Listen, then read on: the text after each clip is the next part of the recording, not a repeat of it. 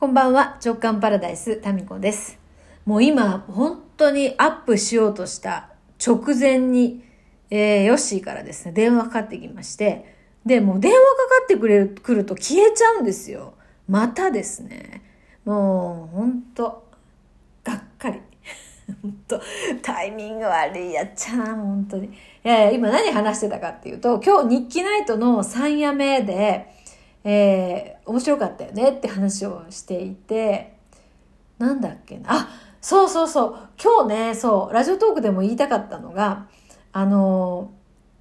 ー、昨日のね、日記ナイトで、何だったっけ？なんか面白い話が出て、で、画面にね、顔出して参加してる方が、画面オンで、え？参加してる方がいて、めっちゃ大爆笑してたんですよ。まあ、すみれさくらさんなんですけど、すみれさくらさんがめっちゃ大爆笑してて、で、それを見てた他の方が、なんかその笑ってるのを見ただけですごいなんかね、幸せな気持ちになったっていうことを、あの、まあ、たむたむさんなんですけどね。もう最初から名前を言えよっていう、たむたむさんから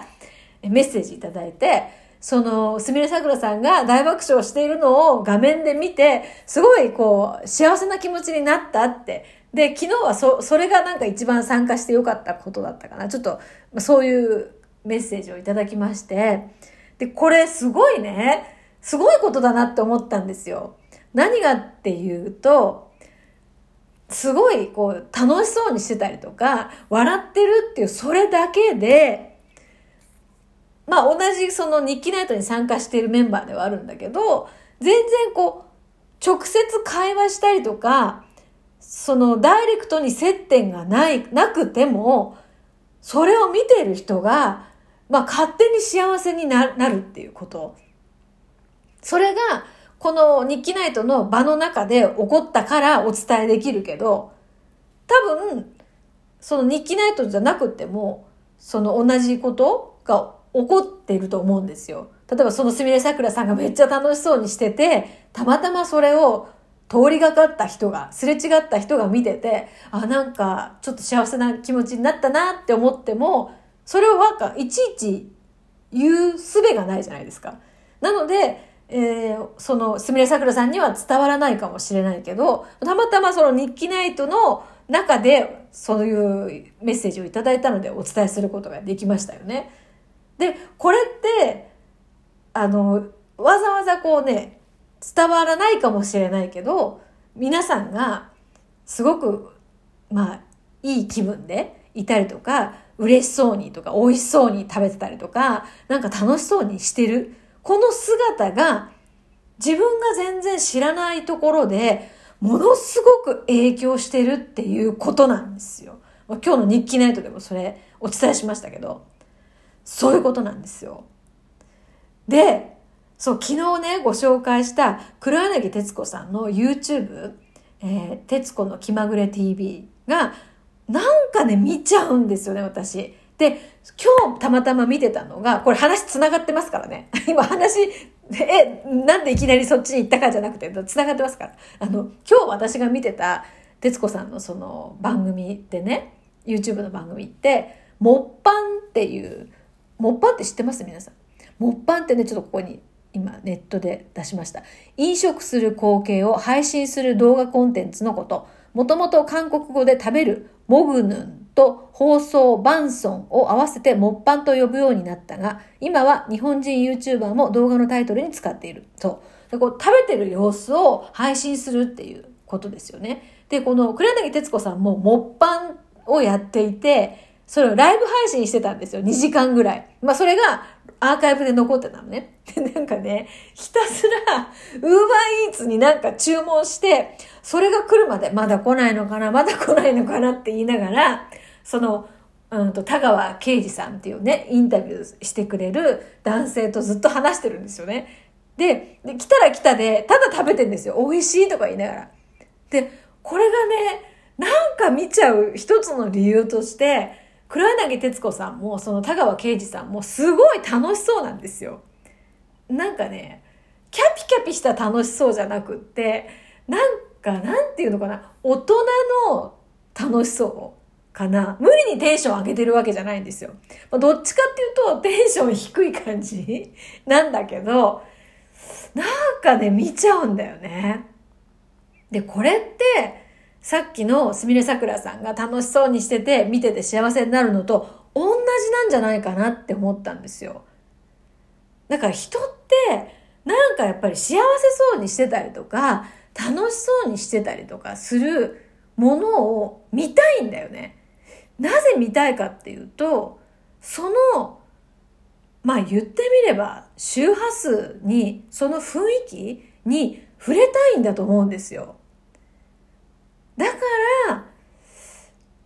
しかしたら自分の好きなことを仕事にするとかっていうのって、好きなことなんで、なんだろう。その、これ楽しいよね、みたいなのが出るんだよね。で、それに人は惹かれるんじゃないかなと思うんですよ。で、自分の好きなこととか好きなものだったら、自分のその嬉しいとか綺麗とかそれが乗るじゃないですか、そのものに。ですからそのものが欲しくなるじゃないかなって。で、昨日私は日記ナイトで、めっちゃ、昨日なんだっけ？今日も昨日盛り上がったよね。まあ私がね、みたいな。なんか結構、みんなにこれ聞いてって、こんなことあったんだよとか、今日はね、うんと、文豪たちのやばい日記っていうことで、お伝えしたんですよ。まあ、夏のね、日記ナイトでお伝えした石川啄木のローマ字日記っていう、まあ、自身のあの、まあ、性生活をローマ字で書いた。奥さんにバレないようにね、みたいな。そういう日記を紹介して、で、今日はまた別のね、文豪の、江戸時代の文豪のですね、まあ、これまた奥さんとの性生活の回数を事細かに記録してるっていう、まあ、そういう方がいらっしゃってですね、それをご紹介してみたいな。まあ、そこから、まあ、日記って何書いてもいいんだよっていう、まあ、そういうことの一つのね、えー、まあ、雑学というか、ネタとしてお伝えしたんですけど、楽しいじゃないですか、こういうの。だって教科書でさ、習ってる文豪たちとは想像もつかない夜の生活のワンシーンが本人が書いてるんですから、なんかそういうの面白い、まあ一つのね、日記切り口での面白い発見だったんですよ。で、まあこういうのを私はもうお伝えして、皆さんが画面の向こうでさ、リアクションしてるのとか見て、ほらね、面白いやろとか言うのがめっちゃ好きなんですよね。で、昨日もなんか、昨日は日記と、うんと、自律神経の関係、日記はだから美に関係してるっていう、えー、まあ、科学的、医学的見解からの日記についてお話したんですけど、そういうのを話してる時の、タミコさんが面白いみたいなコメントがチャットで上がってきて、あ、そうだよな。だから、だから結局、日記ナイトも、まあこんなね、100名の方が参加してくださるのも、まあ私が、やっぱ楽しいんですよ、この日記ナイトをやってるのが。っていうところがあるのかなって思ったりしました。うん。ですから、まあ、まあ私がね、日記ナイトを真面目に、えー、準備してきた原稿通りに、きっちりと、えー、まあ、1分も2分もオーバーしないように、真面目にやってたら、面白くないと思うんですよ。まあ、できませんけどね、そういうの。なので、まあ、自分がこう、好きなことを知って、自分がこう、本当にこれ皆さんにお伝えしたいこと、まあ、日記いいよねっていうのはまず一つだし、日記切り口でこんなのがあるよねみたいなのも言いたいし、みたいなことができてるっていうのは幸せだなと思うし、まあそれで皆さんがね、こうやって一回のみならず、あの、夏に引き続き秋も参加してくださるのは、なんかそういうバーの雰囲気が楽しいからかななんて思ったりしました。はい。ですから、話は元に戻りまして、あの、なんていうかな、自分が自分でこう笑顔でいられる時間とか、自分がまあ、いい気分でいられる時間っていうのが、実はもうめっちゃ、もうなんか世界平和の第一歩ですよ、本当に。だって、その笑顔を見てさ、人のイライラした気持ちが、なんか和んだりとか、幸せな気分にできるんですよ。で、その人がまた幸せな気分になったら、まあ、その人を見た、また別の人が、なんか幸せな気分になるじゃないですか。みたいに、どんどんこうリレーみたいにさ、伝言ゲームみたいに広がっていきますよね。そのスタートが、まあ、昨日の場合でいくと日記ナイトでのすみれさくらさんの大爆笑だったっていう。まあ、これですよ、これ。ね。まあ、だからその逆で行くと、自分がなんかもうすごく不機嫌でいるっていうことは、環境汚染につながるわけですよ。ですから、やっぱ女性は特にお花なので、まあ、お花と私ね、同じような周波数だと思うんですよ、女性って。まあ私の感覚ですけどね。だから、不機嫌に咲いてる花とかはありえないじゃないですか。ちょっとプンプンとかしてるのは可愛いですよ。でもなんか、こんがらがって、うん、何ですか、ややこしくなってるお花って見たことないじゃないですか。なので、まあ基本、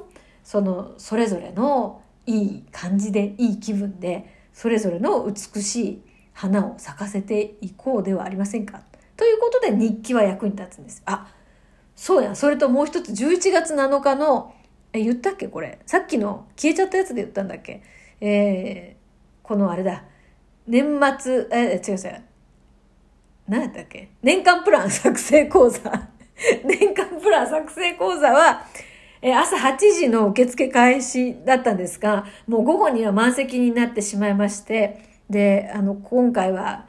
ね、あの、席数が少なくて、えー、参加できなかった、間に合わなかった方、本当に申し訳ございません。今、キャンセル待ちとなっておりますんで、万が一キャンセルが出た場合は、あの、キャンセル待ちの方からご連絡しますので、えー、そういうことで、そのご連絡でした。もしこれ2回言ってたらごめんなさい。いや、さっき消えちゃったやつに言ったんだな、確かな。うん。はい。ということで、今日はこの辺でおやすみなさい。